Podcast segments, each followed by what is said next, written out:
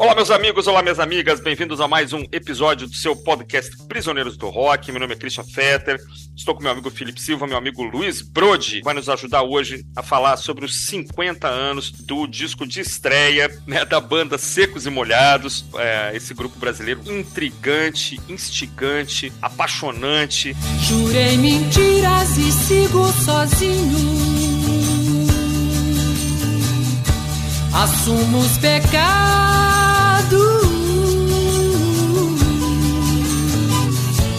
os ventos do norte não movem moinho.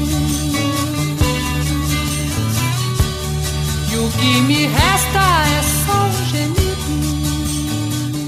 Mas, na sua curta existência, deixou dois álbuns muito interessantes e o primeiro, provavelmente o de maior sucesso, né, e o mais bem cotado, está completando, neste mês de agosto de 2023, a marca de meio século, 50 anos. É... Brody, obrigado pela sua presença, muito obrigado por ter aceitado mais uma vez o nosso convite, é sempre uma alegria ter você aqui. E o que, que você pode falar aí, primeiras palavras a respeito de Secos e Molhados e o seu disco de estreia? Fala pessoal, tudo bem? Obrigado, Christian, obrigado, Felipe, mais uma vez aí pelo convite em participar aqui do podcast Prisioneiros do Rock. Que alegria, né, cara? Poder falar de um dos discos, eu acho que um dos cinco discos mais importantes da década de 70, que sai de todos os tempos da música brasileira, né? Como, é, como foi incrível, assim, um, um disco, um disco alcançar todo o sucesso que alcançou, né? Com um cara maravilhoso, né? que foi, na verdade, uma junção de três pessoas, mas que teve um cara que encabeçou ali, que era mais velho, né? Uhum que se libertou, né, digamos assim, e conseguiu atrair atenção para a banda e tal. Mas enfim, cara, é um disco que um disco, uma banda que foi uma explosão, né, um sucesso bem avassalador assim na época de sucesso de rádio e TV, né? E eles meio que desafiaram aí a moral e os bons costumes da época, né? Quando eles apareceram em Mato Grosso, tocando quase seminu, né, cara? Quase nu por completo, assim, é. né? Chamando bem a atenção. E é isso, cara. É, com uma banda espetacular, que a gente vai contar daqui a pouco também, né? E bom, se não fosse tudo isso, essa introdução que a gente fez, não estaríamos falando desse disco 50 anos depois, né, cara? Devido à importância deles. Eu acho muito legal, cara. E vamos lá. é, pô, secos e molhados com essa formação clássica, né, dos três, é um, foi um cometa que passou pela música brasileira, um cometa, uma intensidade muito grande, uma beleza muito grande. Lembrar que esse disco vendeu cerca de um milhão de cópias em 73. A população brasileira há 50 anos era metade da população atual. E além disso, metade dessa população morava na área urbana e metade na área rural. Ou seja, era um país bem diferente, então um milhão de cópias naquela época era um número absurdo sem contar que a informação circulava com muito mais dificuldade, com muito mais lentidão nem todas as casas tinham televisão, as pessoas escutavam muito rádio, rádio AM, né? E essa banda conseguiu esse fenômeno, se tornar esse fenômeno tão grande, né? De lotar lugares enormes, de excursionar pelo país todo, sair do Brasil excursionando. E essa semana eu lembrei que a gente tem outros dois fenômenos parecidos. O Rádio Pirata ao Vivo, que vendeu também mais de 3 milhões em 86, e os Mamonas Assassinas, que Mamonas. venderam mais de 3 milhões Mamonas. em 95 96. É, nos três casos aqui, as bandas surgiram do nada, vendendo coisas absurdas e depois nunca mais fizeram o mesmo sucesso. Mamonas, é lógico, tragicamente encerrar a carreira num acidente lá que fez com que todos falecessem, mas de qualquer maneira tem esses três discos aí com essas vendagens e curiosamente o RPM teve o seu show produzido pelo em Mato Grosso e o primeiro grande sucesso dos Mamonas que fez a banda se tornar mais conhecida, depois lógico o disco inteiro toca, mas foi o Vira Vira, né? Que não, deixa de ser, não deixa de ser uma homenagem, paródia, alguma relação tem com o grande o vir aqui desse disco, né? Uma coisa curiosa que eu lembrei. É verdade, tá tudo interligado. É. Eu, lem eu lembrei, viu, Felipe, que assim, a gente era, a gente era muito moleque, né, cara? Assim, a gente, é, quando esse disco saiu, a gente era muito bebezinho, né? Mas depois, assim, dessas músicas estarem por ali, né? É, Sempre, né? Seja num, num, programa de TV, seja uma novela, seja num, né? É, ou então o pai de um amigo tinha o disco, ou então o irmão mais velho de algum amigo tinha o disco, né?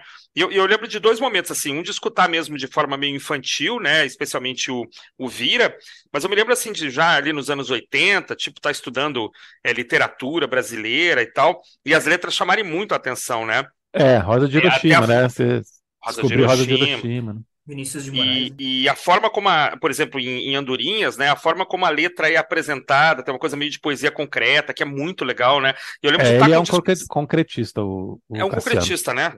Cassiano Ricardo, né?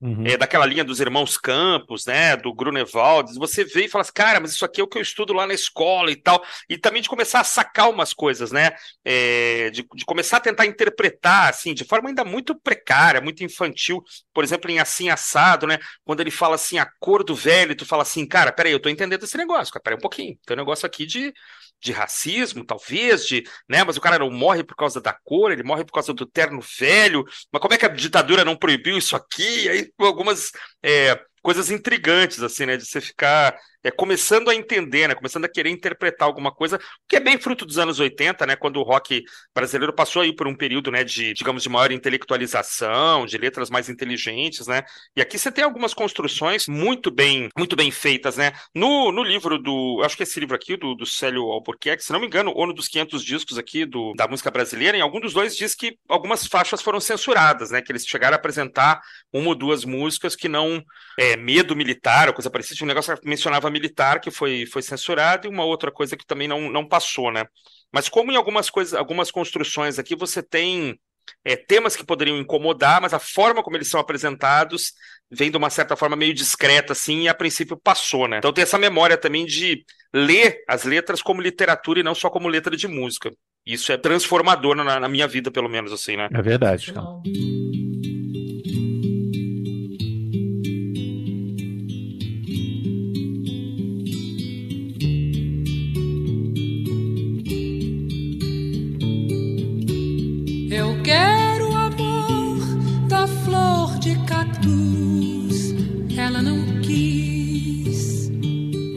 A primeira vez que eu vi o Ney Mato Grosso, não era nem como nem como Secos e Molhados, né? Foi em 85, cara, quando na ocasião do primeiro Rock in Rio, né? Eu não ah. estava lá, eu não estava lá, eu não estava lá. Mas passou na TV e o primeiro show que o show de abertura do, do Rock in Rio passou assim, não, foi o Ney Mato Grosso, e aquela figura lá, cara, dançando, e ele já tava do jeito que ele é, enfim, né, cara, dançando e e aquilo me chamou a atenção. Eu falei, caramba, cara, quem é? E aquilo me marcou muito, porque em 85 eu tinha apenas oito anos, né, cara? Uhum. Então, jovem, um, um jovem Luiz Fernando, né? E muito tempo depois, aí, essa história eu já contei, né? Quando todo mundo estava comprando CD, eu estava indo ao lado contrário, eu estava começando a comprar discos de vinil.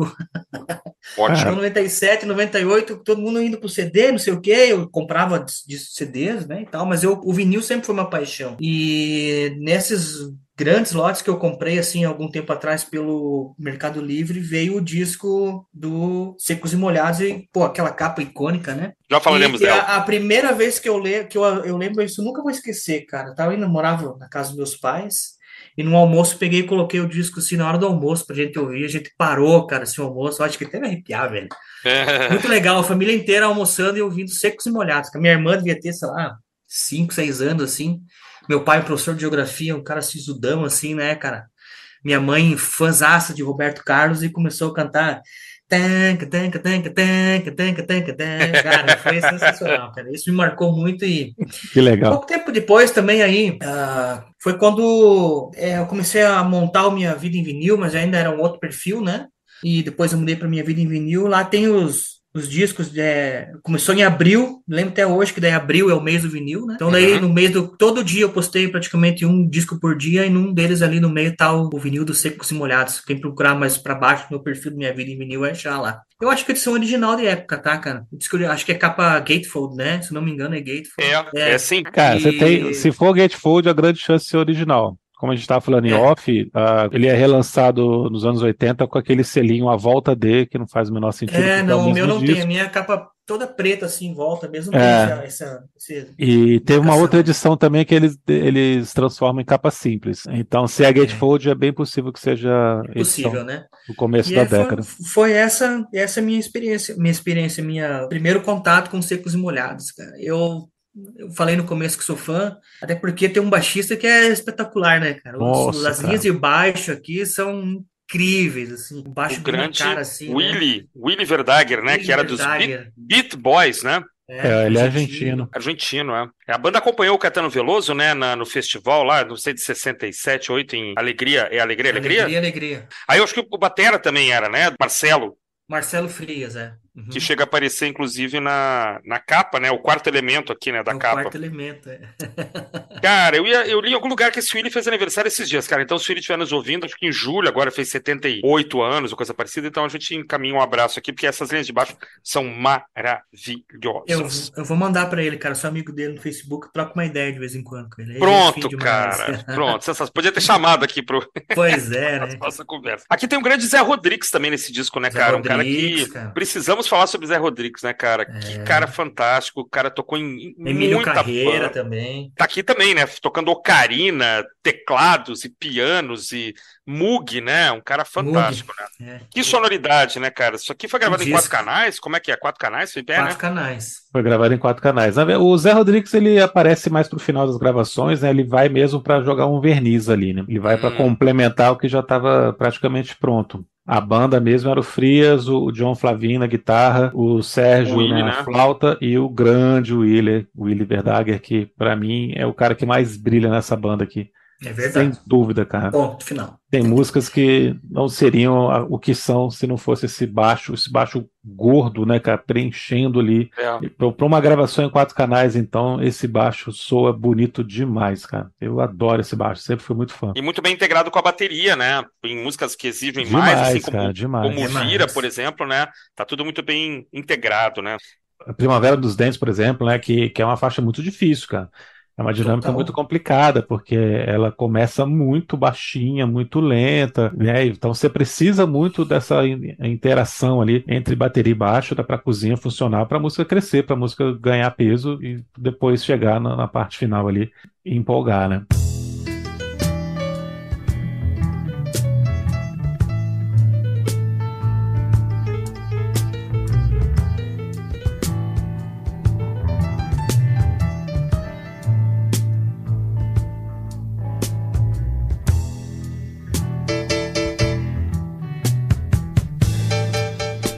Querem falar da capa? Vou falar da capa. Essa capa é a melhor capa da história do do rock, da música brasileira, junto com todos os olhos do Tom Zé, junto com outras capas aí icônicas, né, cara? Eu acho absolutamente fantástico e assim. Ainda me espanta como a primeira vez que eu vi, cara. Eu vi moleque, falei, caraca, que ideia boa. E ela continua pra mim sendo uma ideia fantástica. O que, que vocês Sensacional, acham? cara. Não é? Então, posso começar, Felipe? Eu vou falar Pode aqui. começar, pode Eu- começar. Eu tava lendo uma, uma reportagem do Ney Mato Grosso para Folha em 2001, né? Hum. Onde ele fala que nessa capa eles estavam oferecendo as cabeças deles, né? Essas caras maquiadas eram para eles não os reconhecerem, era uma capa agressiva. Segundo ele, eles eram pessoas agressivos, talvez no sentido de, de se impor e, can- e cantar, enfim, né? Daí ele fala ainda: coloque-se no meu papel num país machista, em plena ditadura, é agressivo por ser por tática, né? Seriam, senão seriam comigo. É, foi uma capa que inspirou muita gente, né? Dizem que inspirou o Kiss, que é uma história totalmente no- balela, né? Eu não acredito. Eu também não, cara, não O Felipe acredito. acredita. O Felipe acredita. E, É só pra me incomodar. E, a- e assim, cara, ah, esse disco é tão importante que inspirou uma outra banda brasileira a ter um interlúdio ali no comecinho de uma música, né? E, inclusive o clipe é feito todo assim, baseado nessa capa aí, que é o, é o Não Aguento dos Titãs, né? Que foi gravado Verdade. no domingo, domingo, acho, né? É. É, todos eles ali e tal, toda. É uma capa icônica, né, cara? Uma capa sem, sem, comentários, cara. É linda demais. Bom, é a melhor capa da história da música brasileira, é uma, uma das melhores capas da história da música mundial. É, eu acho que essa capa ajudou esse disco a vender bastante, porque qual lojista não ia querer colocar uma capa dessa ali na vitrine para chamar a atenção do seu público, né? E, e é incrível como é que a ideia em si é simples, né, de colocar essas cabeças aqui, é uma sacada genial. Na verdade, o, o Antônio Carlos Rodrigues, que é o fotógrafo, ele já tinha um trabalho parecido não com secos e molhados, né, não com, com, as comidas ali, mas de cabeças em cima de uma mesa. Ele já tinha feito um ensaio mais ou menos nessa linha anteriormente, e aí ele resolve expandir essa ideia, né, de colocar ali, e claro, com o nome da banda, ficou fácil de colocar esses, outras, esses outros elementos aqui e fazer essa composição toda. Mas a grande curiosidade para mim dessa capa é o fato do, do baterista Marcelo Frias estar aqui, né? É. Ele Quando, quando eles conseguem o contrato para gravar com a Continental, eles convidam a banda toda. Mas só o, o Frias que aceita fazer parte da banda, que significava o quê naquele momento, né? Dividir possíveis é, fracasso, né? possíveis prejuízos também é ficar na conta dele, porque era difícil acreditar que realmente uma banda de caras tão novos, que tinha acabado de começar, tinha um ano de, de estrada ali ensaios e shows pudesse realmente fazer sucesso. Nem a gravadora acreditava. Né? Esse disco sai com uma, uma vendagem inicial, uma tiragem inicial de 1.500 cópias. 1.500 cópias, cara. Aí o, o, né, o, Marcelo Frias aceitou, mas aí tirou a foto para capa e depois, uns dias depois, ele, não, cara, eu vou querer receber só pelo, pelo valor do sindicato mesmo ali, pela hora de trabalho no estúdio.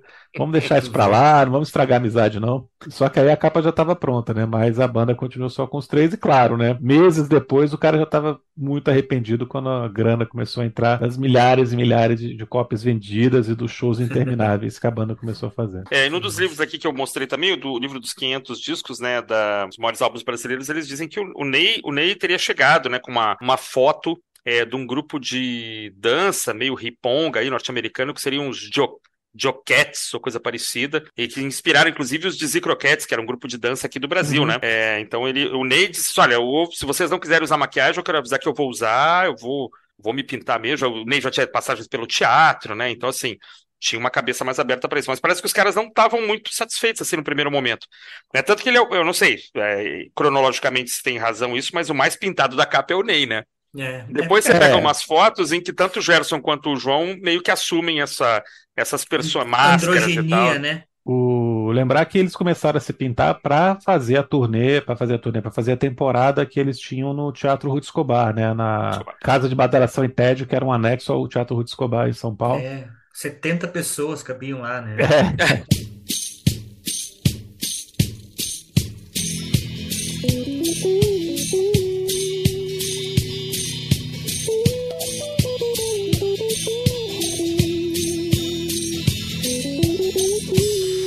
quatro como num teatro.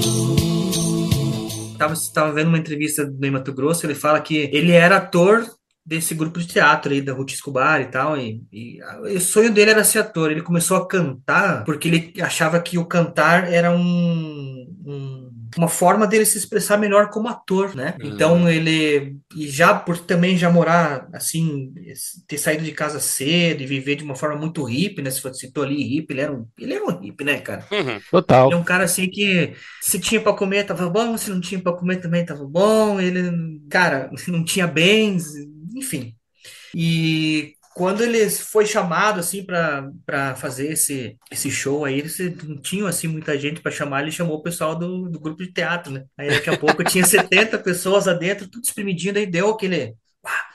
Nossa, como tá cheio uma banda assim. Montamos o lugar, né, é, né, cara? Só que também nesse, nesse dia tinha alguns. Uh, alguns jornalistas ali, né? E, a, e aquele barulho foi tão grande, né, cara, que no dia seguinte eles já tinham uma entrevista no Jornal da Tarde, né? E aí eu chegou lá para dar entrevista e foi e começou o negócio, né, cara? E o Ney era uma pessoa que ele queria se expressar, né? Ele queria, é como ele disse na entrevista, eu queria me libertar, eu queria ser pirado, eu queria pirar em cima do palco, não queria ter assim, não queria ser crooner. A minha ideia não era ser um crooner, era ser um cara que pirado, que me libertar dessas amarras, enfim, né? Eu acho que ele conseguiu isso muito bem, né? Pô, com certeza. Depois na carreira solo, então, nem se fala, né? É, é e é, é interessante porque o Ney já era um cara de 31 anos 31. nessa época aqui, que entra nessa banda de dois garotos, né, de 21, 22 anos. Mas o Ney era um diamante bruto, era um cara que sem menor formação musical, nunca estudou, nunca fez aula de nada, tudo foi ali na talento puro que ele foi moldando ao é longo dom, do né? tempo, aprendendo. Nasceu com o dom. É, eu conheço gente que já tocou com ele, já fechou com ele, que disse que até isso recentemente, que até hoje ele dá umas vaciladas, assim, fica na dúvida na hora de entrar, na passagem de som, se tem, ele pede para alguém. Caramba, olha só, cara. Faz um sinal para mim, né? É. Pisca o olho, aí, né? Aí depois, aí depois ele esquenta, entra no clima ali, vai tudo certo, né? Mas é, é muito tímido, né? Que Continua coisa, sendo né? um cara muito reservado, muito tímido. Você vê as entrevistas dele, é sempre muito É verdade. né, sério. Sempre muito contido. interessante, né? Fala super bem, mas contido, né? É, Evita polêmicas, né? Evita entrar em temas complicados. É, pois é. Mas é um cara E- grande, né, cara? Um E- cara. e vocês sabem, né? Nós estamos falando dele aqui, quando ele, antes de entrar no. Porque é isso, né? Ele morava com a Lully, que foi compositora de Fala e Ouvir ali, né? Uhum. Morava no- nos, nos fundos da casa, ele podia fazer a arte dele lá e tal. Jardim, podia sujar e tudo mais. E aí eles se conheceram lá, o ele, o Gerson. Porque o, o, o Gerson e o João Ricardo, eles tentaram já tinham montar uma banda, um, um trio antes do, do Secos e Molhados, né? E era uma vocal feminino e aquilo não agradou eles, assim, né? E aí o que que era a ideia deles? Era criar um vocal masculino, mas que tivesse uma voz bem aguda. Aí a Lully falou, eu tenho o cara perfeito. Eu conheço o você." cara Inclusive, perfeito. Tem uma Olha só. foto que circula na internet, meio com um bigodaço, assim, cara, muito louco. E aí se acertaram, vamos, vamos fazer a banda? Vamos. Então tá, daí o que que o Ney foi fazer, cara? Ele foi se despedir dessa vida dele, porque, bom, se der certo, vai dar certo. Ele pegou, foi pra Búzios tomar ácido, né, cara? Disse que demorou Cara. três meses pra voltar pra... Cadê o Ney? Tá, sei lá, cara. Três meses aparece o Ney. Entrou numa bad trip aí, não voltou. E o cavalo azul lá, cara. Tinha uma perguntinha aqui para fazer, que eu, eu tava lendo sobre isso também, uma, também entrevista com o Ney, né? Que ele disse que acha inacreditável é, as pessoas resenharem esse disco como um disco de rock. que ele acha que isso aqui é tudo menos rock and roll, que tem muita louco. música só com violão, que Sério? não é rock. É, uma entrevista dizendo que ele fica espantado, é, espantado é. das pessoas colocarem como um disco de rock. Agora, ele não é só um disco de rock, né? Ele é, uma, ele é um entroncamento, né? Porque você tem fado, MPB, né? Rock, lógico, né? Tem faixas que são absolutamente, pô, vira mulher, mulher barriguda, você vai chamar de quê, né? Mas eu não sei se ele é um, se ele é um disco de prog rock ou se ele é um disco de rock brasileiro pós-tropicália, sei lá, difícil da gente categorizar, né? No, no, alguém falou também que é um disco único na história da música, né? Que ele não tem Eu acho. referência passada, nem presente, nem futura. Eu acho. Isso eu acho que, isso eu acho que é uma fala perfeita, né? Agora, se é um disco de rock, puramente de rock, aí vou jogar pra vocês. Eu acho que não é, mas também é. O que vocês acham? Também é. Que também é. Ele também Não é, né? Não é, mas também é. É essa a frase.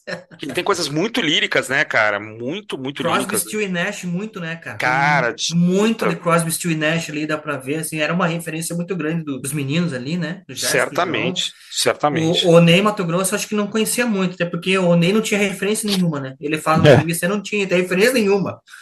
Eu cheguei lá e fiz o que eu sabia fazer, e interpretar, enfim, pôr pra fora aquilo. Mas os meninos ali, o Gerson e o, e o João, eles tinham essa referência, assim. A gente consegue notar muito essa nuance de Crosby, Stills e Nash. Não o Young junto, que era mais o Crosby, Stills e Nash ali, né? Sim. Nesse disco aí tem muita coisa, né? Vocês também conseguem perceber isso, né? tranquilamente. Com certeza. Eu acho que é um disco de rock, cara. É um disco de Hum. rock no sentido de que folk também é rock, blues também é rock, né? Glam rock, um pouco de Uhum. prog, psicodélico, nesse sentido. É rock com várias vertentes ali. Eu vejo pouquíssima coisa brasileira nesse disco. É, eles não tinham essa referência. O Gerson, que era o cara que tinha estudado violão, tinha estudado violão clássico. E Aham. o João Ricardo era um, era um cara que tocava três acordes nessa época aqui. Então, ele era não dá pra chamar de outra coisa além de roqueiro, né? E a banda era totalmente roqueira também, cara. O que a banda traz, né, lembrar que as músicas foram compostas em dois violões, depois eles começam a fazer shows com essa banda, com a- praticamente a mesma banda que tá no disco, e os arranjos são feitos com todo mundo junto, né? E eram caras mais experientes até. Tem muita coisa, muita solução aqui muita é, coisa genial que veio desses caras da banda. Né? Claro, Uhum. você, não, você não vai achar que o, o João Ricardo criou todas as linhas de baixo. Você não vai achar que o João Nem- Ricardo nem falou que o Zé. Rodrigues ia. É, É, é, claro. a flauta, a ocarina, né? As coisas assim, o piano. Não foi o João Ricardo que criou tudo sozinho. O cara não tinha formação musical. O cara não era um maestro para poder criar esses arranjos assim. Se ele fosse um cara mais razoável, mais justo, ele teria dividido composições aqui com, com a banda, com o Gerson e outras faixas também. Você conversou com o Gerson, né, Felipe? Ele teve alguma coisa Sim. que ele tenha falado sobre Exatamente isso que eu tô Reclamar mais. falando.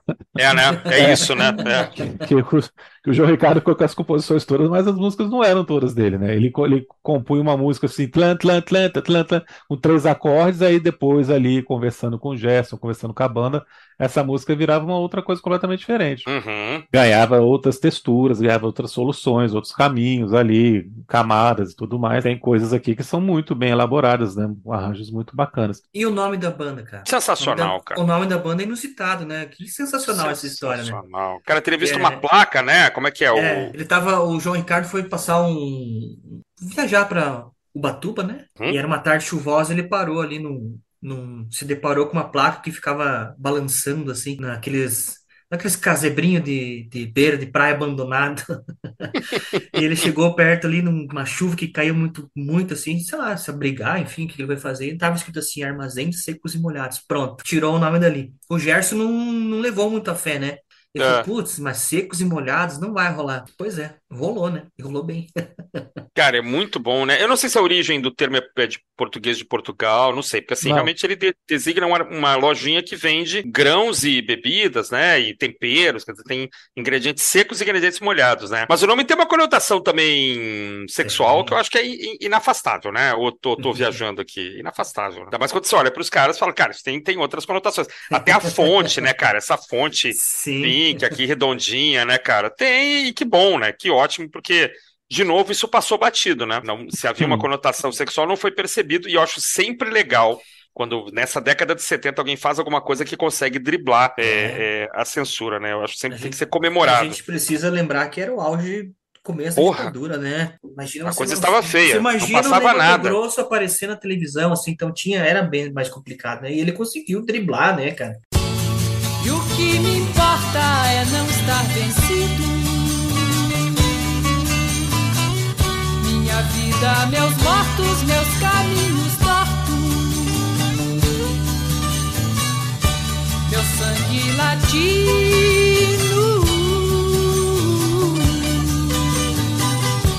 Minha alma cativa.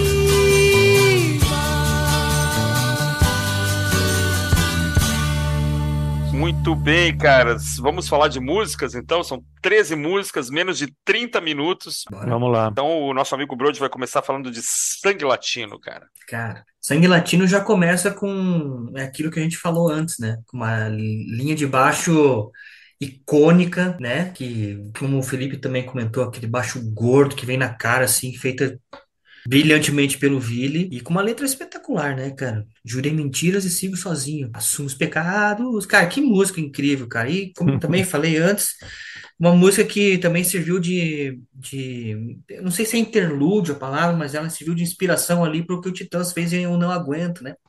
Prelúdio. É uma prelúdio. Isso, obrigado, Felipe. É porque no começo é pre É verdade. é no meio. É, é que eu não sou bem músico, essas coisas eu Ah, não, perco, mas né? não é, não é músico. Eu mereço.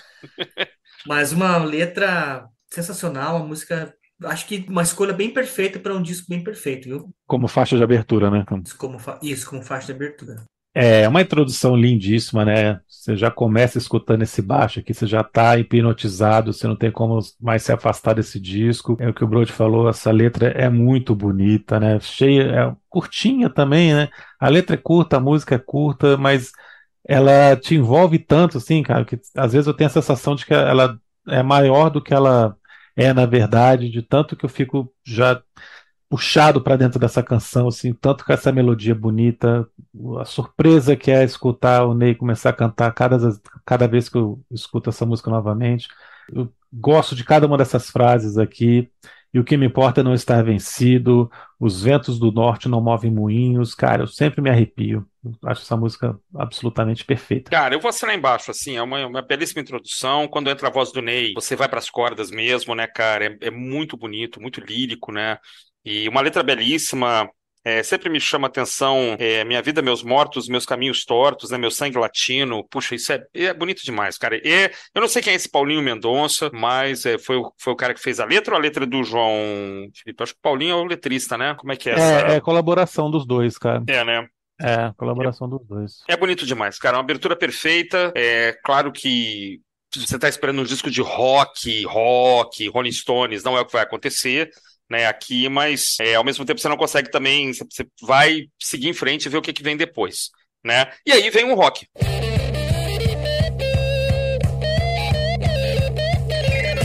O gato preto cruzou a estrada, passou por debaixo da escada.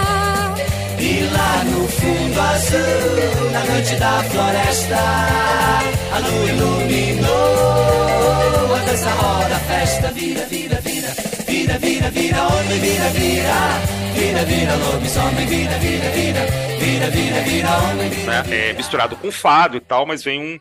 Talvez a música que mais tenha feito sucesso, né? A segunda música do lado A, que é Ovira, né? Com uma guitarra forte, uma bateria forte, né? E uma festa, né, cara? Parece uma festa pagã, sei lá, uma coisa meio, né? É meio isso que eu ia falar, medieval, cara. meio. É, pô, check, dá um check festa aí, cara. Né, uma coisa meio pagã mesmo. Eu, eu sempre adorei, cara. Eu escutei moleque, escutei mais velho, escutei ontem.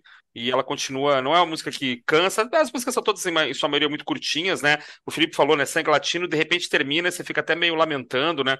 Mas o Vira é demais e eu sempre é, tinha uma impressão antiga de que ela- o rock ia voltar, né? Mas não, ela termina como um fado mesmo, né? ela termina, ela muda mesmo e, e vai até o final como um, como um fado. Acho muito bacana, acho que ela tem mensagens escondidas aí, mas é, a gente também vai, vai da interpretação do próprio Vai. intérprete, né? Mas eu curto Vai. demais, cara. E a uma primeira das músicas da Lully, né, Brody? É, mas eu sei que ela teve uma, uma importância aí, uma importância muito grande na carreira do Ney Mato Grosso, né? Ela Uhum. que acreditou nele por primeiro e era amiga dos dois aí, né? Tanto que aqui nesse disco ele tem, elas têm, é, tem duas músicas dela, né? Que é o Vira Uhum. e depois no final lá que é o Fala, né? A Lully fez muito sucesso nos anos 80 numa dupla, É. Lula e Lucina. Lula e Lucina, eu ia falar. É, Não, eu ia comentar que você falou dessa questão da- das referências explícitas, implícitas aí, né? Vira homem, vira lobisomem. Claro, né? Isso aí sempre teve essa coisa, né? De que seria uma conotação homoerótica aí. É, eu acho que nem faz diferença se tem ou não, se eles pensaram nisso ou não. Acho que o climão da música toda é o, que é o mais divertido. Eu gosto muito dessa mistura de saci com fada, né? É. Você ficar pensando ali que é uma, uma festa mitológica mundial ali, que cabe de tudo, né? Isso é muito legal. E, e é um rockabilly, né? É um rockabilly até a hora que ela vira um, um fado.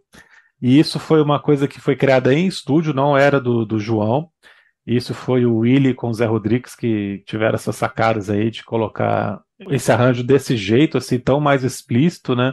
E o acordeão é do Zé Rodrigues, né? Então só, só aí você já vê como é que a música muda por causa dele na parte final. E é um rockabilly, a primeira metade toda é um rockabilly, então os primeiros momentos aqui que você vê que realmente é um disco de rock, né? Divertidíssima é o grande sucesso do álbum para qualquer pessoa em qualquer época conhece o Vira. Se tornou uma música aí maior do que a banda em popularidade. Claro que dentro do disco aqui ela é mais uma, mas ter esse sucesso absurdo aí, principalmente por ter se tornado uma música, sabe-se lá por quê, querida das crianças. Isso não tem explicação, né, cara? Mas é, é talvez pela Tem, letra tem, também, né? É, tem, não tem. Tem, É, não talvez, tem. é, É. Pelo, pelo visual deles dançando, né? Sei lá, mas é, é isso, né? E é maravilhosa, é uma Ele- faixa Ele é maravilhosa. fácil de cantar também, né, Felipe? Assim, a, letra, É. a letra é fácil, né? Corujas e pirilampas, sacis e fadas, não é tão difícil uma criança internalizar essa É, letra, entra no né? imaginário, é verdade. né? Siga aí, você fez agora. Eu vivo preso à sua senha, sou enganado. Eu solto ar no fim do dia, perdi a vida. Não sei se sei de nada ou quase nada. Eu só sei de mim, só sei de mim, só sei. Bom, aí você tem é, a primeira surpresa aqui, que é esse sino abrindo o patrão nosso de cada dia. Uma música bem mais lenta aqui, um climão, arrastada, muito bonita. Minimalista, né? Bem minimalista, é uma letra que da metade para o final fica com um teor mais, mais político, impressionante aqui. E, cara, é, um- é um- uma surpresa do começo ao fim, como é que essa música é tão simples, tão minimalista e tão bonita, cara. E como é que o Ney aqui mostra como é que é um absurdo de talento vocal, né? Demais, Por é onde? demais. Ele é demais. Eu ainda vou mais longe, cara. É, eu diria que é a historinha que conta do patrão nosso ali, né? Que apresenta um lamento Isso. contra a sua exploração pelo sujeito que nomeia a canção, né? Uma espécie de, como estava lendo aqui, um, um work song, né?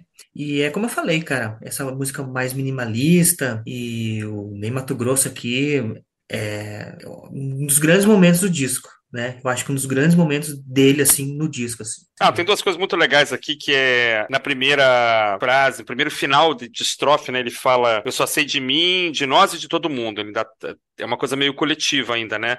No final, eu só sei de mim, de mim, de mim, né? Ele já tá ali tão oprimido, encapsulado, que ele já não tem tempo de pensar no todo, no todo, né? Me parece. É a interpretação que eu faço aqui que é livre, né? É, e eu solto ar no fim da vida, perdi, no fim do dia perdi a vida, é muito forte, né, cara? Eu solto ar no fim do dia perdi a vida, que é aquela coisa do, do, do roubo do tempo, né? De você não ter o seu tempo para você, né? Então é, é muito forte, eu acho muito bonito. Essa música tá acreditada errada numa das versões do disco do Spotify. Né, o, o, a música não aparece como Patrão Nosso Cada Dia, toca o Patrão Nosso Cada Dia, mas aparece o nome de uma música do segundo disco que é Não, não Digas não Nada, digas né? nada, é. Não, não, não digas nada, é. que é a s- terceira música do disco 2. Né? É. Então, cuidado se for escutar no Spotify. É, o Patrão Nosso de Cada Dia é a terceira faixa do, desse disco, embora esteja acreditado errado em uma das versões, né, Felipe? É, Na- na- Tem, tem né? mais de uma versão desse disco lá no Spotify.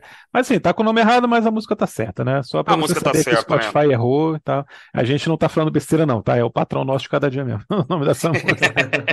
Eu lembrei agora que essa foi uma que o Gerson comentou que era uma baladinha do, do violão e que transformou nisso que a gente escuta no LP com a intervenção do, do Gerson ali nos arranjos da, da canção.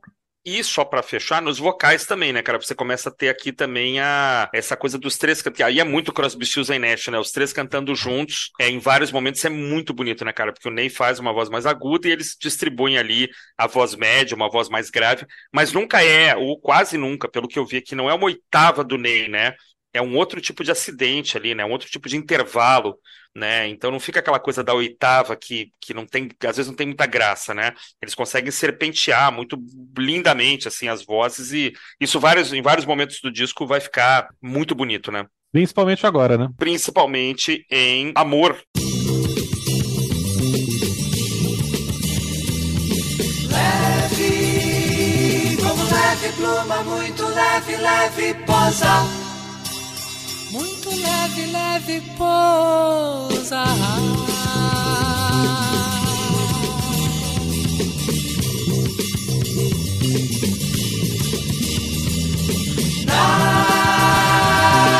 E suave coisa, suave coisa nenhuma. Né? Que é uma parceria do João Ricardo com o pai dele, né? O poeta, Isso. quer dizer, parceria assim, ele pegou uma- um poema do pai dele, que é o João Apolinário, é, e aí eles praticamente cantam juntos, acho que a música inteira, né? É, inclusive com chamada e resposta e tal, né? Eu, eu acho belíssima essa música. A forma como ela tá colocada também no encarte, é, tem uns intervalos maiores entre as letras, né? Isso é muito bacana, né, cara? Isso aí da poesia é, moderna brasileira, né? Da, da palavra ocupar um certo lugar especial e tal. Depois o Arnaldo Antunes vai fazer super isso também, né? Depois que ele sai dos. Titãs.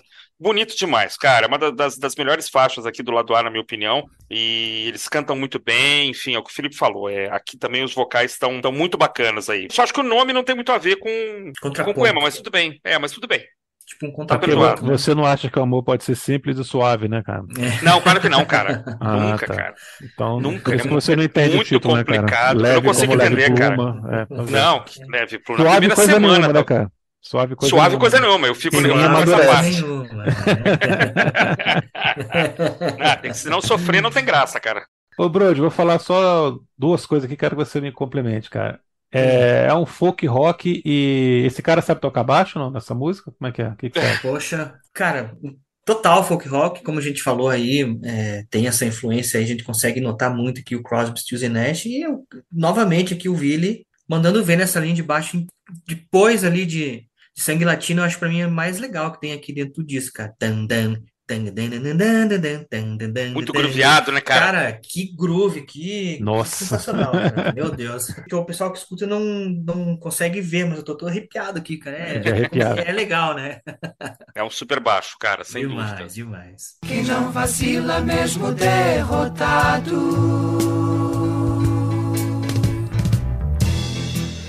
Quem já perdido nunca desespera.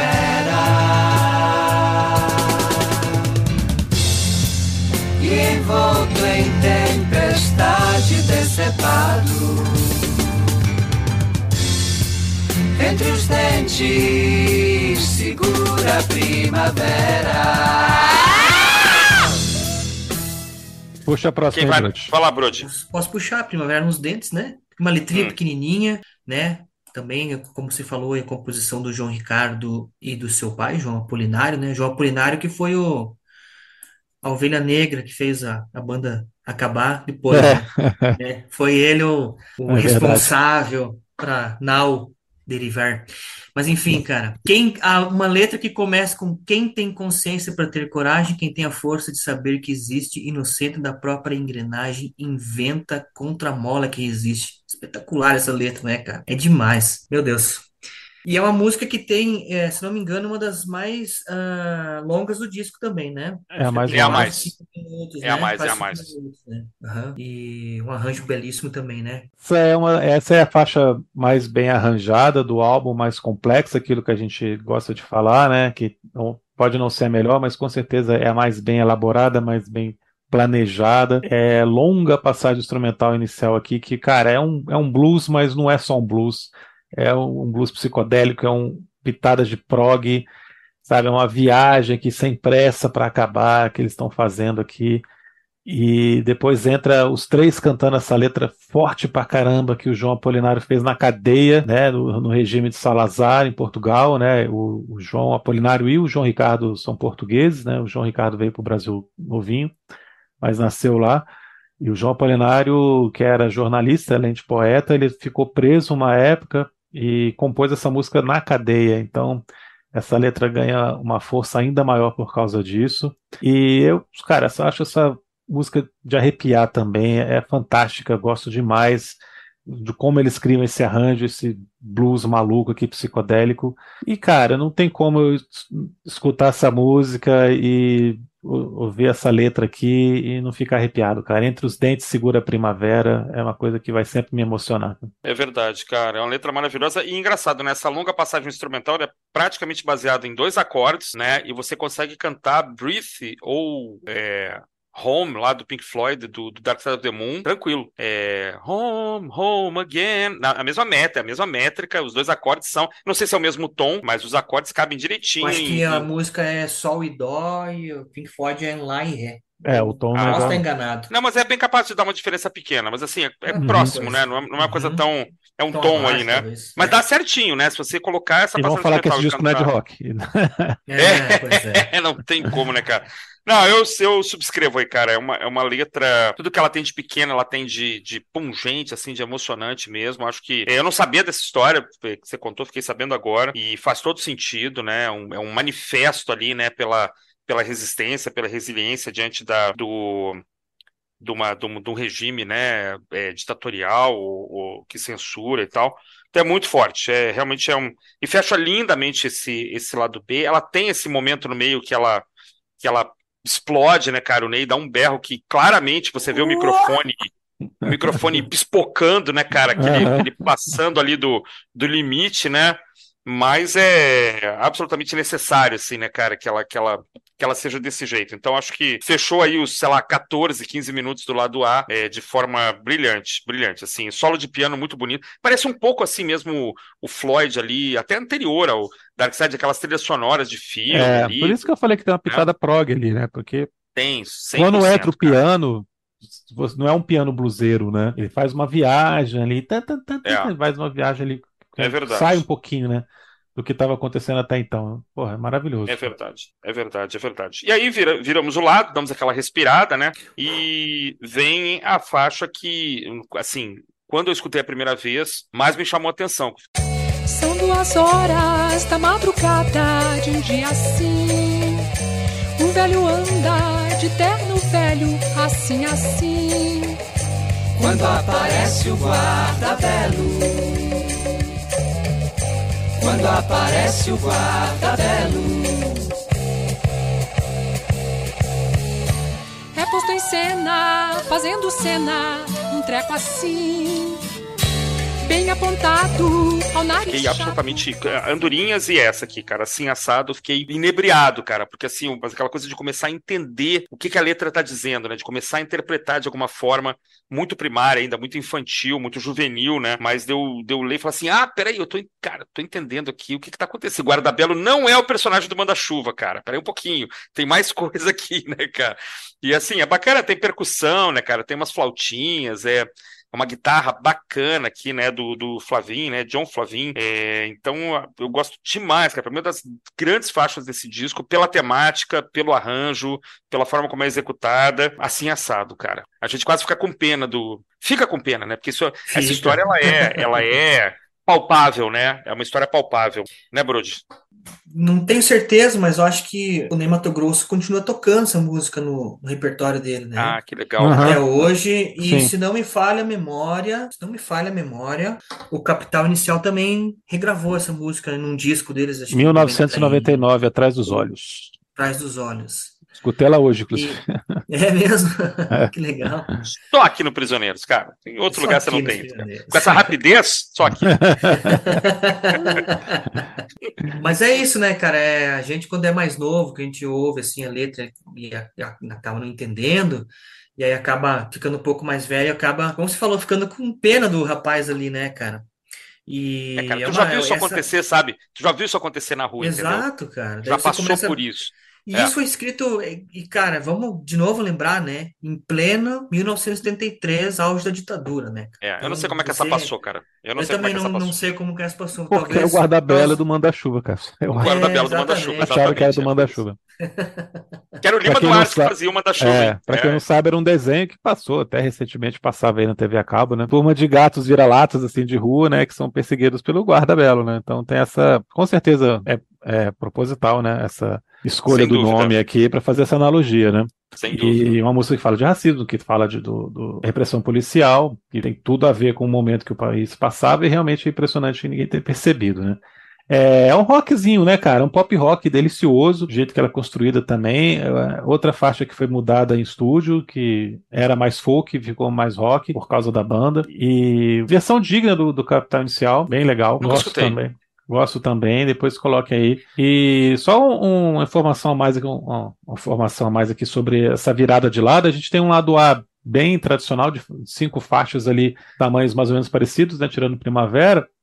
E agora a gente entra para um lado B de oito faixas e com várias vinhetinhas aqui, né? Vira uma tapeçaria exótica esse- essa segunda metade aqui, essas costuras que eles vão fazendo de coisas tão diferentes, né?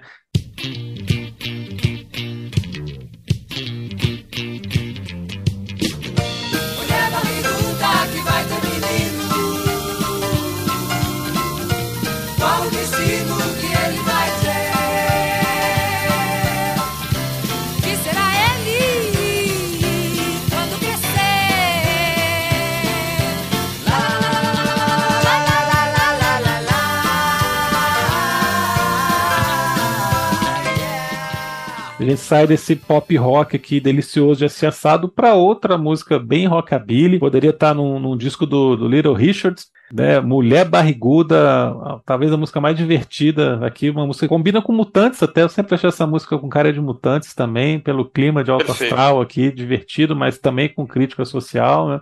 Uma letra também, uma sacada bem bacana. Total. E outro arranjo maravilhoso aqui, com a banda inteira brilhando, né? Pianão também fazendo bonito, guitarra. Muito legal, muito divertida. O que, que você acha, Brody? Eu acho uma explosão, cara. É uma das músicas mais roqueiras mesmo do disco, né? E com essa letra aí, com bastante vocalizes, né? Lá, lá, lá, lá, lá, lá, Lá, lá, lá, lá, lá, lá. Né? Muito É, bom, e muito os bom. yes é muito bom. É, mulher barriguda, ah, tomara que não. Tomara que É não. É muito, muito, É muito legal. bom. Cara, é muito bom. Não, e aí só destacar, né, cara, que aqui a gente tem uma letra que também é muito pequenininha, né, cara, mas que no- na sua simplicidade ela traz mil coisas, né, e ela foi escrita por um cara pouco falado, né, que é esse Solano Trindade, que é um cara que morreu pouco tempo depois, aí nos anos 70 ainda. Cara, o cara era poeta, pintor, ator, militante do Partido Comunista, é, do movimento negro, imagina, né, cara? E aí o cara é, é, faleceu em 74 com 60 e poucos anos de idade, e essa letra é dele, né? Então, assim, é pô, um cara fantástico e, e que é pouco. Eu nunca, você não vê ninguém falando dele, mas ele é o autor desse, desse poema aí, dessa letra, né? Que é fantástica e é isso que vocês falaram aí, é um rockzinho anos 50. Me lembro que quando eu escutei Moleque, não gostei muito, assim, era uma faixa que eu falava, ah, coisa mais inocente aí, né? Que letra. Talvez é a letra mais explícita do disco, né? É. Talvez junto com Rosa de Hiroshima, talvez, é. não sei. Mas ela é explícita, né, cara? Vai nascer uma criança, claro, a gente vivia num país com médias de nascimento de filhos enorme, né, cara? Por, dependendo do estado da federação, cinco, seis, sete filhos por mulher. E, pô, qual é, a, qual é a, o destino que ele vai ter, né? Mas é muito legal, uma boa música e de um, de um cara aí que a gente precisa ler mais aí a respeito dele, que é esse Solano Trindade, enfim. Eu vi o rei andar de quatro, de quatro caras diferentes e quatrocentas celas cheias de gente. Eu vi o rei andar de quatro, de quatro patas reluzentes e quatrocentas mortes. E aí vem É o Rei, né, cara? Que é uma outra faixa também super intrigante, super pequenininha, né? Vem agora as, as vinhetinhas, né, cara? É o Rei, que é uma, é uma faixa do, um do Gerson, né, Felipe? E... É a única parceria do Gerson com o João, a única parceria João, acreditada verdade. dos dois. É verdade. Né? Curiosidade. É verdade. Mas é muito bonito, eu acho, acho que também você tem muita coisa cifrada aqui. É, mas nova, novamente temos uma música anti-establishment, anti né? Anti. Total. Não é uma música anti-monárquica, né? Logicamente, né, cara? É uma música anti, anti é, despótica, né? Anti-despótica. Eu gosto muito, acho que a voz do Ney tá linda e pena que ela dura tão pouco, como é, as andorinhas é aquela que você fala assim, pô, podia durar um pouco mais. É verdade, é... cara. É... A interpretação do Ney aqui é, é surpreendente, né? Essa música é muito alta. É, aqui é o talento do Gerson, né? Ele, ele estudou violão em Porto Alegre um pouco antes de voltar para São Paulo e, e formar dupla com o João Ricardo, ele tinha um professor de, que era uruguaio e foi o cara que ensinou esses dedilhados todos maravilhosos aqui, né? Então é um exercício de dedilhado que ele usa aqui, que é fantástico, com uma letra que é incrível, né, cara? Como essa letra também é aquilo, né? Ela é tão boa que o pessoal não conseguiu entender, né? O censor não Isso. conseguiu entender, né? Eu vi o rei andar de quatro quatro é. patas reluzentes e 400 mortes. Né? O que, que eles precisavam mais para entender esse recado aqui? Né? Pois é. Impressionante. Tá né? explícito, né? tá bem explícito. E né? uma escolha de fazer uma vinheta de 58 segundos, né? Coisas que eles gostavam. Realmente ela poderia ter sido mais bem trabalhada para ter o dobro do tamanho, mas tá perfeita assim. Quem somos nós para reclamar? dela não ser maior, né? Beleza, né? O que, que você acha, Brody? E como o Ney canta alto, cara. Nossa. Impressionante, né? Impressionante. O, Essa não dá para cantar dele. junto, não. Não, não tem como. né? E é isso, cara, que você falou aí, tem essa, essa letra aí que instiga a gente, né? A gente hoje, assim, tá muito escancarado, assim, mas o sensor daquela época não. Ou, ou deixou passar, né? Não sei bem como foi. Mas como nem Mato Grosso canta alto aqui, cara, caramba. É, as duas próximas, né? As duas é, próximas é, e, e Andorinhas, eu acho que são as que ele tem. Se a gente for medir aqui depois o registro, num tecladinho, talvez seja o registro mais alto, né? Mas ó, não se esqueçam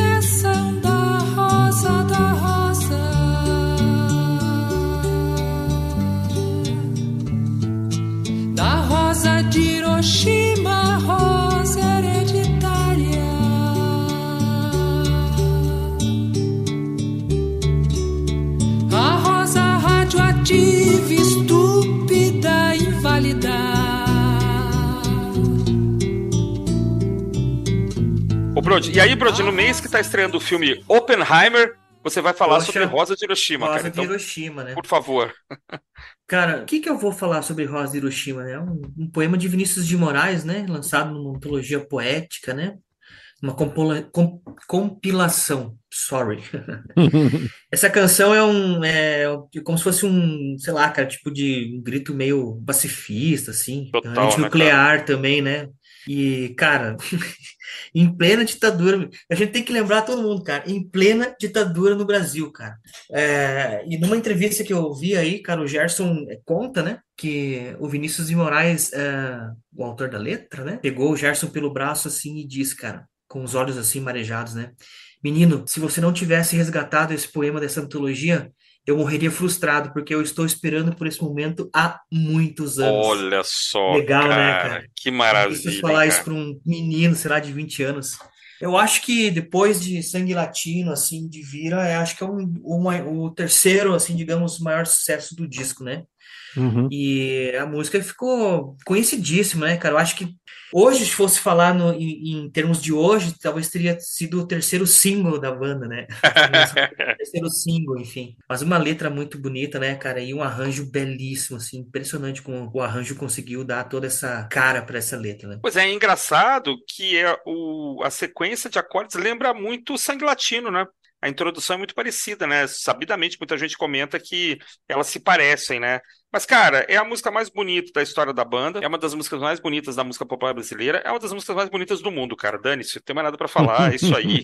Acabou, cara. É um, Ponto. assim, top 10 do Brasil, ela tem que estar lá, Total. cara. Talvez esteja lá junto com Águas de Março, junto com, sei lá, é alguma coisa aí. Não sei, não vou falar aqui 10 músicas, mas assim, ela, ela vai estar pra história, né, cara? Enquanto, enquanto existir guerra no mundo, é, os hinos pacifistas são necessários e essa aqui, assim, ela não foi descoberta ainda pelo, pelo cinema mundial, não sei por quê, talvez uma, uma falha, né? Mas ela podia estar, ela podia ser trilha sonora do Oppenheimer, cara, fechando lá a trilha sonora.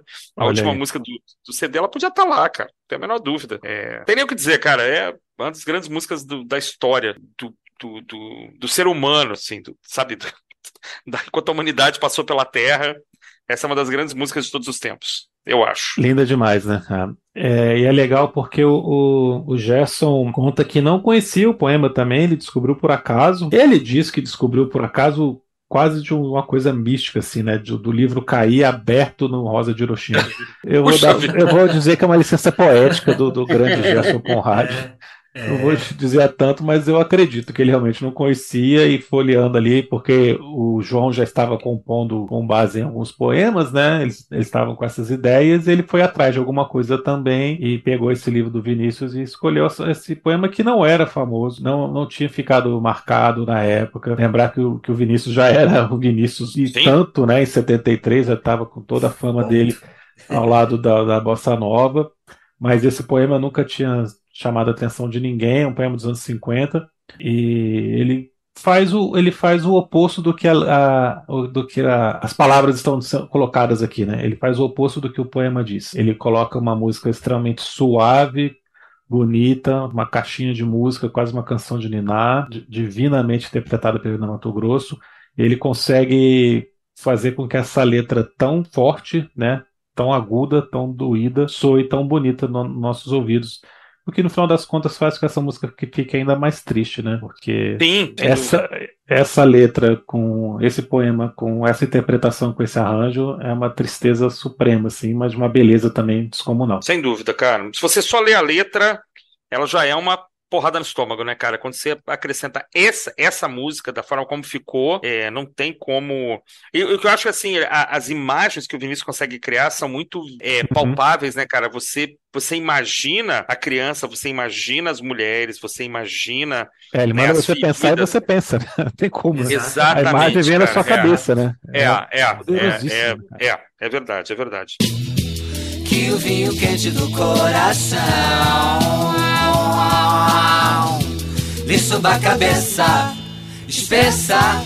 Ah, que do bolso de cada um dos quatro, como num teatro voem pombas, pombas brancas e amanheça.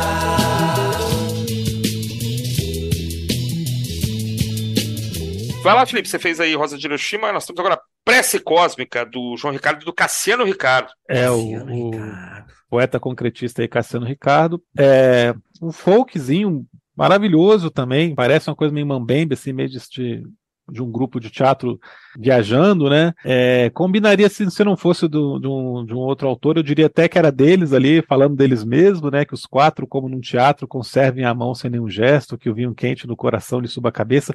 Poderia ser a história da banda naquele momento ali inicial, tudo dando certo. Apesar que eles foram quatro por alguns dias só, mas tudo bem.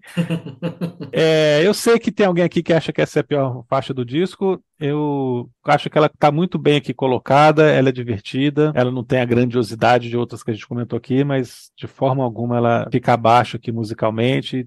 É, gosto muito do jeito que eles estão cantando todos juntos aqui novamente. Linda música também, cara. Oi, tudo bom? Falaram de mim, não? ela, é a faixa, ela é a faixa 9.7, cara, 9.75, sem arredondar para 9.8, né? Mas ela, mas ela tem essa coisa, né? Eu lembro quando eu escutei, eu não sabia que havia letras aqui de poetas, tal, quando era moleque, e era assim, ah, autobiográfica total, né, cara? Tem quatro é. caras na capa. Eu não sabia que o Márcio Frias não era o é, componente da, é, da banda no fim das contas, né? Então eu sempre achei que era autobiográfica. Que bacana que existe esse poema que pode ser usado, né? Então isso eu acho muito legal. Mas eu acho ela é, é menor que as outras, cara. Que todas, em qualquer, em confronto com qualquer uma das outras, ela perde. Cara, ainda tem que lembrar que nessa música é, o John Flavinho ainda toca guitarra, né? Uma é. guitarrinha ali no meio da música e e ainda era assim, a guitarra ainda estava começando a surgir assim em todos os, os, discos da época aí, né? Então foi uma coisa meio inédita assim que eles fizeram. E é, lembrar que chegou que... a ter passeatas contra a guitarra, é, né, cara? É, você assistiu né? a passeatas contra a guitarra elétrica. Imagina. E eu ainda, ainda acho que ela tem aí, cara, um, além do folk, tem uma coisa meio celta, assim, né, cara? Música mais celta, né? Mais, esse lado mais cósmico.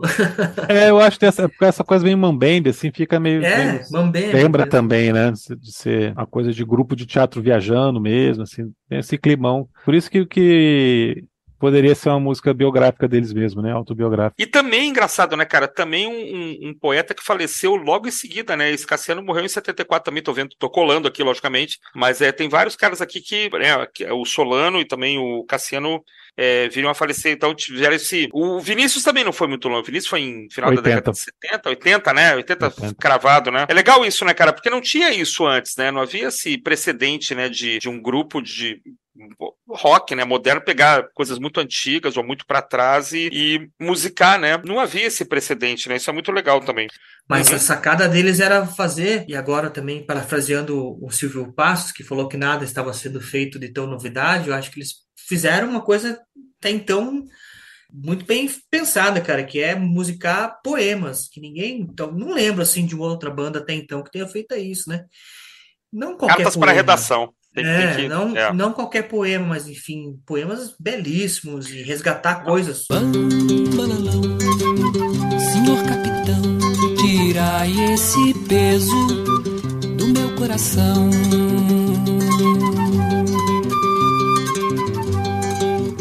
Não é de tristeza, não é de aflição, é só de esperança, senhor capitão.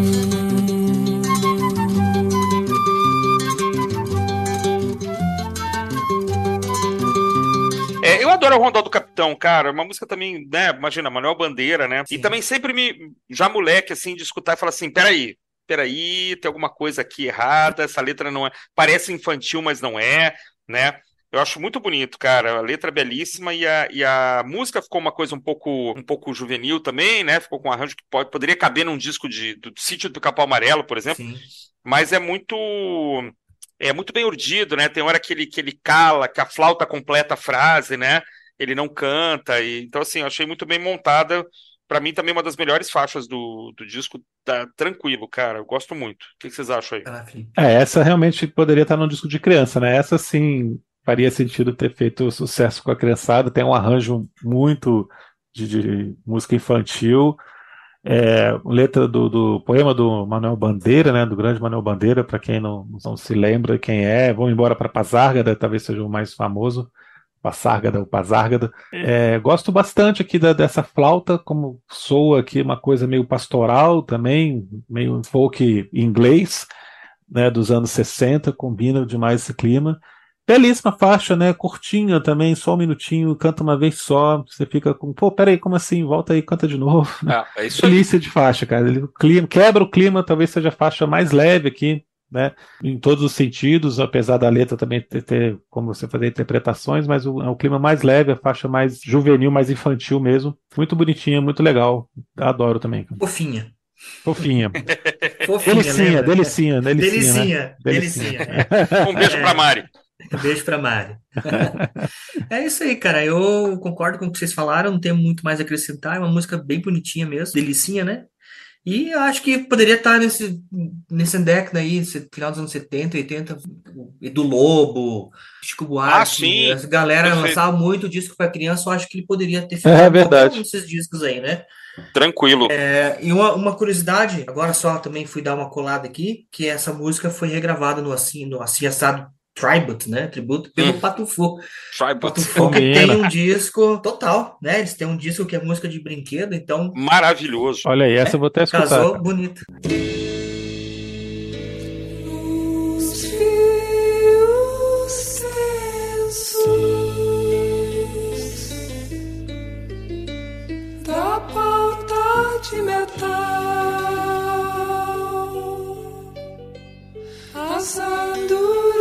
gritam por falta de uma clave de sol. Cara, me deixa por último pra falar das andorinhas, cara. Fala das andorinhas vocês, vou ali pegar uma água. Não, deixa- começa você, cara. Você que é o. Cara, não, mas porque assim, eu acho essa música absolutamente maravilhosa, cara. Porque assim, é, eu, eu mudei de cidade muitas vezes e, e fiz uma rápida digressão aqui. Eu mudei de várias cidades, meu pai era militar, a gente mudava o tempo todo. E eu estudei em várias escolas com, com planos de aula totalmente distintos, né, cara? Mas uma coisa era comum. A gente começava a estudar literatura brasileira sempre do começo. Então lá, os parnasianos, aquela coisa, passava pelo Zé de Alencar, passava. Aí quando eu tava chegando, cara, no, no modernismo, que eu sempre adorei, cara, sempre achei o máximo, assim, acabava o ano, assim, a gente geralmente não conseguia terminar, né, o livro lá de literatura, então, assim, os Irmãos Campos, Zé Lins Grunewald, essas coisas era muito ampassando, né, cara, eu lembro dos poemas lá que vinha no livro, Beba Coca-Cola, Babe Cola Caca, eu lembro das isso ficou na minha cabeça, né, cara. E quando eu vi esse encarte a primeira vez, cara, a forma como essa letra é disposta é radical, né, cara? Radical, porque é palavra por palavra, porque elas estão meio que penduradas, né? É, porque um poema concreto ele fez desse jeito, né? Eles Exatamente, ela está reproduzida, exatamente, está reproduzida como é o poema. Então eu já estava muito ligado assim nessa coisa da, da disposição incomum, né, ou não ortodoxa das palavras no papel, né? Mas eu lembro de, de lamentar demais, assim, cara, o tamanho da música, porque eu acho ela de uma beleza. A linha é de uma beleza, cara, que eu lembro de, de moleques, cara, se um dia eu formar uma banda, eu vou fazer uma versão dessa música, que eu ia cantar, ficava treinando no chuveiro, mas eu acho essa música absolutamente maravilhosa. Durante muito tempo foi minha preferida do disco, cara. Não é mais, logicamente, mas ela é uma música que ainda me toca, assim, me emociona profundamente, cara. Só eu tenho essa sensação com ela, né? Vocês não vão ter, vocês vão me cortar o barato aqui que eu tô sabendo, mas já estou esperando. Não tem problema. Essa é a magia da música, né, cara? É, a magia cara, que a é música aí. tem sobre as pessoas, né? São quatro linhas, né, cara? Nos fios tensos da pauta de metal, as andorinhas gritam por falta de uma clave de sol. Cara, que inusitado isso, Olha aí, né? cara. E é bem assim mesmo, cara. É, é concretismo que se fala, né, Felipe? É, isso mesmo. Isso. É, é muito legal, cara. E assim, é, é o que eu tava falando. é, como a música tem esse poder, né? De, de marcar, assim, o- momentos de nossas vidas, né? O, Feli, o Christian ficou Cara, é, fascinado, cara. impressionado e fascinado, né? Ah, é belíssima, né? É, aqui a gente tem que reconhecer a, a capacidade do João Ricardo de pegar coisas simples e transformar em coisas geniais, né? Ele deixa a música minimalista como é o poema, não tem nada demais aqui, mas é tudo muito bonito, né? A linha de baixo, como sempre, aqui perfeita, a bateriazinha, ali, tudo bonitinho. Cara, você consegue ter o mesmo impacto dessa letra tão pequena, desse poema tão curtinho, do que você está escutando com o Ney ali também fazendo que- tudo que o Ney pode fazer maravilhosamente bem, né? Então, é, mas essa música, ela passa de uma forma tão rápida, né? Você não consegue entender o que está acontecendo, ela já acabou, né? Você tem que voltar para prestar atenção. Não, peraí, como assim, né? É tudo muito rápido, né? Tudo acontece muito rapidamente, assim, e fica com essa sensação de que você está perdido ali. É. Eu acho que a ideia era E- essa mesma, né? Isso que é E no impressionante. disco, e no disco era difícil, né, cara? Porque era uma faixinha que quase não É, aparecia, você né? não acha, né? É. você tem que achar ali. É. Né? No CD tá fácil hoje, no disco era aí. É. Mas é isso, cara. Eu sou fanático por essa música, cara. Sensacional. E aí. Brody, fechamos. Felipe não, quem fala essa primeiro? Nem sei. Me perdi já. Pode ser eu, cara. Termina com Vai o lá, Fábio. Pode ir. Eu não sei dizer por dizer. Então eu escuto. Se você disser tudo que quiser, então eu escuto. Termina com Fala, outra música da Lully, né? Também foi escrita em parceria com o João Ricardo. O João Ricardo tem todas, né? É a última faixa do disco aí que fecha brilhantemente. E aqui, cara, a gente tem a adição de um tal de Zé Rodrigues, né? Tocando aquele tecladinho Moog espetacular. E o Zé Rodrigues também, ele se divertiu muito fazendo essa faixa, porque ele fez todo o arranjo orquestral, né, cara? Então ele, além de tocar o Moog, ele fez todo aquele arranjo orquestral e aquilo ali para ele deve ter sido muito fascinante ter feito, né? Uma música muito legal, cara. Eu gosto demais dela. Você também gosta, Felipe? É a minha música preferida. É a música Ah, que eu mais gosto.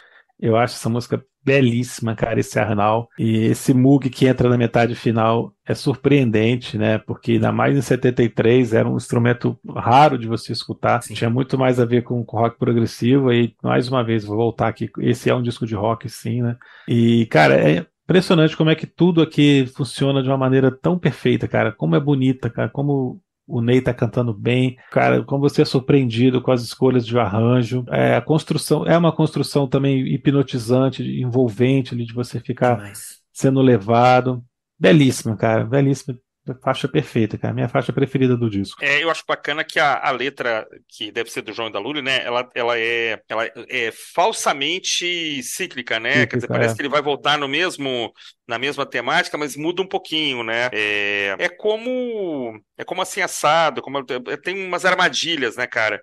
É, quer dizer, nem, não necessariamente o próximo o próximo verso está sendo dito pela mesma pessoa, né? Você pode ter vários eus aqui, né, falando. Bom, então um aqui só vai falar, é, é, não vai falar nada, só vai escutar. O outro é, também vai escutar, mas o outro vai, vai falar, o outro não vai responder. É muito interessante, né, cara? Mas é, é, você pode pegar aqui várias várias ideias, né? Então é uma bela letra, é uma música muito bonita, né, cara? Que vocês falaram. é, o arranjo é bonito, o Ney tá cantando lindamente, fecha o disco, meia hora de pura mágica, né, cara? De Demais. pura cara.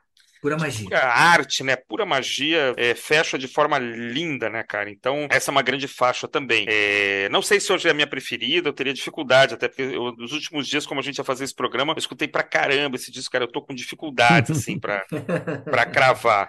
Mas é das, das melhores, cara. Sem dúvida nenhuma, é das melhores. É, e esse Mug do Zé, cara, o Zé Rodrigues, cara.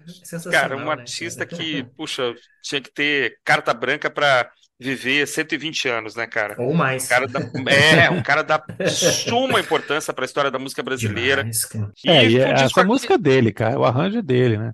É, um né? absurdo ele não ser creditado aqui. Mais um, outras que a gente citou aqui também que foram feitas em estúdio, né? Cara, como é que o cara cria esse Moog, esse- essa parte final aqui, essa metade final toda da cabeça dele? Todo o arranjo foi, foi criação dele, né? A música devia É. ser outra coisa. E o que, o que eu tinha de original aqui, na- a criação original, na verdade, era, era eles escutando o Easy Tapiri do George Harrison e invertendo a ordem dos acordes. Hum, Que é assim aí. que a música começou. E, Olha só, e aí todo ela vira sentido. esse monstro no estúdio por causa do Zé Rodrigues. Deixa eu fazer uma pergunta, então, antes de vocês fazerem as considerações finais, né? A gente Vai, falou, e o- e vocês, vocês concordaram, que Sangue Latino é uma das melhores faixas de abertura de todos os tempos. Uhum. Nesse Sim. contexto, Fala é uma das melhores faixas de encerramento de todos os tempos? Sem dúvida. Ah, Sem cara, dúvida tranquilo. alguma. Tranquilo. Essas três últimas aqui, qualquer uma delas podia fechar o disco, tá? É, Rondal do Capitão, Andorinhas ou Fala. Qualquer uma delas Não. seria uma, uma grande faixa de encerramento, eu acho. Tu acha que não? Nenhuma poderia, não. Tem, que- tinha que terminar com Eu fala, cara. você fala. É Tinha épico. que terminar final com é épico. Fala. É final épico, eu ia falar isso. É, uma coisa muito legal desse disco é o fato dele ter vendido pra caramba, como a gente falou, do começo, ter feito sucesso absurdo.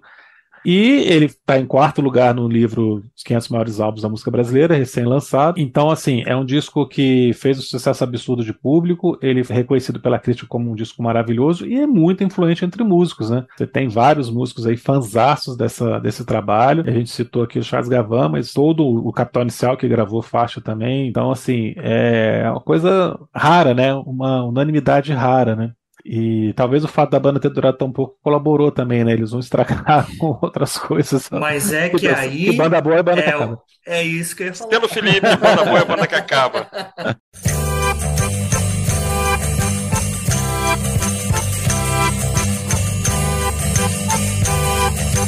Falam corujas e pirilampos entre os sacis e as fadas e lá no fundo azul, na noite da floresta, a lua iluminou a dança roda, a festa, vida. É, porque as tensões iam ficar insuportáveis, né, cara? Porque realmente o João, você pega no segundo disco já, o João toma conta, né?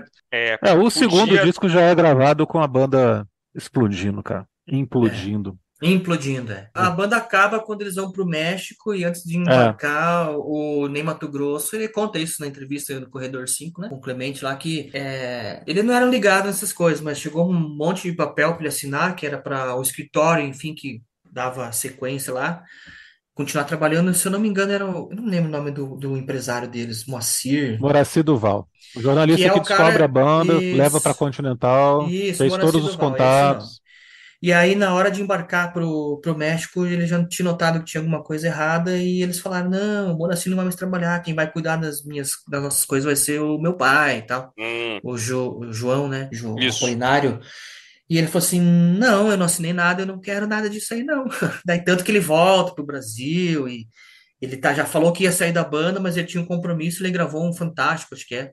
74, né? É agosto, março de 74, não lembro. E ele não podia falar, né? Ele gravou o Fantástico e falou assim: então agora eu tô fora. Quando eles Pode falar, anunciam, cara. desculpa, Felipe, o vídeo de Flores Astrais no Fantástico, já, o Fantástico anuncia o fim da banda também. É. Na apresentação, em algum lugar, na apresentação do clipe, ele já, já é falado que a banda acabou, né? Só esse detalhezinho, só histórico. Exatamente, é. Quando eles estão no México, o Moraci não embarca com a banda, e porque o João Ricardo e o João Apolinário armaram toda a situação para uma outra empresa passar a tomar conta, eles criam uma outra empresa, essa outra empresa passa a tomar conta da banda inteira. Hum. E aí só que os contatos que a banda tinha de, de grandes shows, de turnê internacional, era tudo do Moraci. Então, eles vão para o México, que já está tudo certo, e acabam voltando para o Brasil. Existia história de que eles vão tocar nos Estados Unidos, que eles vão tocar na Alemanha, que eles vão tocar não sei aonde.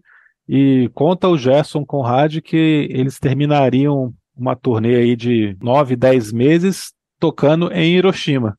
Seria o último show planejado era tocar em Hiroshima, né? Imagina você fazer um show em Hiroshima tocando Rosa de Hiroshima, que beleza. De qualquer maneira, quando eles é, têm essa briga interna lá, tudo isso implode, eles voltam para o Brasil, fazem shows no interior de Minas, interior de São Paulo, algumas coisas ali- ali, gravam o álbum já que estava no contrato, né? E aí aconteceu isso que o Christian falou, né? O Fantástico anuncia o fim da Noticiou, banda. Primeira mão. E vamos lembrar que, o- que a banda é, estourou um ano antes, né? Quando eles vão para o Fantástico tocar Vira. Lembrar que o Fantástico era um programa muito novo e a direção musical era do, do Miele com Bosco, se eu não me engano, nessa época. Olha Ou só, seja, os, cara. os caras ah, que eram barato. sabiam que estavam apostando numa coisa boa ali. Os Certeza. caras que conheciam música pra cacete, né?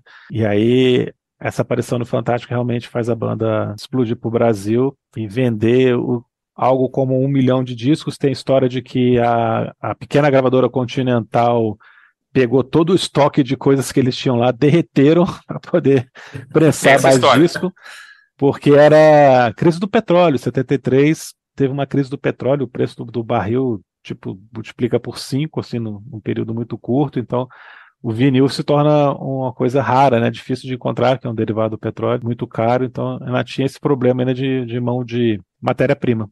É uma história clássica de fim de banda, né? Além dos caminhos é, musicais não serem muito mais é, condizentes, alguém querer tomar conta da banda e querer também empresariar, isso é, é da história da música, né? Então é isso, meus amigos. Hoje estive aqui com o Luiz Fernando Brode, do canal Minha Vida em Vinil do YouTube, e com meu camarada de todas as semanas, Christian Fetter. Nós falamos dos 50 anos do álbum de estreia dos Secos e Molhados. Para mim, o melhor disco da música brasileira de todos os tempos. No mínimo, você tem que colocar ele no top 10, se você for justo, porque é um disco perfeito, maravilhoso, de arrepiar, e a gente tentou aqui transmitir para vocês as nossas impressões, o tanto que a gente adora esse álbum. Nós estamos no Instagram, peço que você nos siga lá se você ainda não conhece o nosso perfil, tem atualizações todos os dias. Nós lançamos um livro que está na Amazon, baratinho, os 20, ah, 20 é, como é que é? Esqueci o nome do nosso livro, cara. 20 álbuns de rock dos anos 1950. E semana que vem nós estamos de volta com mais um episódio aqui no Prisioneiros do Rock. Luiz Fernando Brode, muito obrigado pela sua presença. Passa a palavra para você se despedir, cara. Eu agradeço mais uma vez o convite, cara. É sempre muito bom vir aqui no Prisioneiros. Eu me sinto muito em casa já. É, parece que eu tô na sala de vocês batendo papo, cara. é muito legal. Um dia vai acontecer, um dia isso não vai acontecer. Ah, com vai... cerveja, né? Aí vai ter cerveja. Mas eu adorei, cara, adorei falar sobre um dos. Você falou top 10, para mim é top 5, até diria talvez até top 3, cara, de músicas, melhores discos brasileiros de todos os tempos. É um disco incrível, é um disco que ultrapassou os 50 anos aí de uma maneira, cara, espetacular, assim. Se você não conhece, cara, não sei se tem alguém que não conhece, mas se por acaso não conheça ou conhece só as músicas mais, as mais conhecidas, vá ouvir o né? disco inteiro, é, vá ouvir o disco inteiro, cara, porque ele é, mas ouça de do começo ao fim, cara. Ouça do começo ao fim, depois que você escutou esse podcast aqui, que eu tenho, tenho certeza que você vai, vai curtir demais. Mais uma vez, muito obrigado. Eu convidar também o pessoal aí que está escutando para se inscrever no meu canal lá, Oba Minha Vida em Vinil, né? E estamos voltando com força total agora, né? Agora, a partir dessa desses dias atrás, poucos dias atrás, voltamos com a segunda temporada de entrevistas. Tem muita gente bacana passando por lá. Então dá uma passadinha por lá, dá uma força para nós no Minha Vida em Vinil. Instagram também tá por aí. Obrigado, cara. Quando vocês quiserem, é só me chamar. Selo Brode de Confiança, nasci topado. E só para lembrar que todos nós e nossos amigos também, Marcelo Scherer e Rodrigo Melão, estamos no coletivo viraldisco.com.br, né? Também um, um, site coletivo, né? Que tem é, resenhas, histórias da música, discos e artistas e aniversários. Então é isso aí, pessoal. Semana que vem estamos de volta no próximo sábado com algum novo programa aí sobre uh, boa música, com um convidado também de grande qualidade. Um abraço a todos Bom, até podemos, mais. Podemos dar um spoiler aqui, cara, do mês de agosto ou não? Podemos, eu acho que devemos, cara. Acho que devemos. É, né? É porque essa primeira semana de agosto aqui nós estamos falando de secos e molhados. E ao longo do restante desse mês vamos falar só de rock brasileiro, de música brasileira de altíssima qualidade. Então vocês estão convidados a semana que vem ter outro grande álbum aqui da, do rock brasileiro. É, rock brasileiro sempre acha o rumo aqui no Prisioneiros do Rock, né, Brody? Sempre, sempre acha o rumo, nunca fica deriva.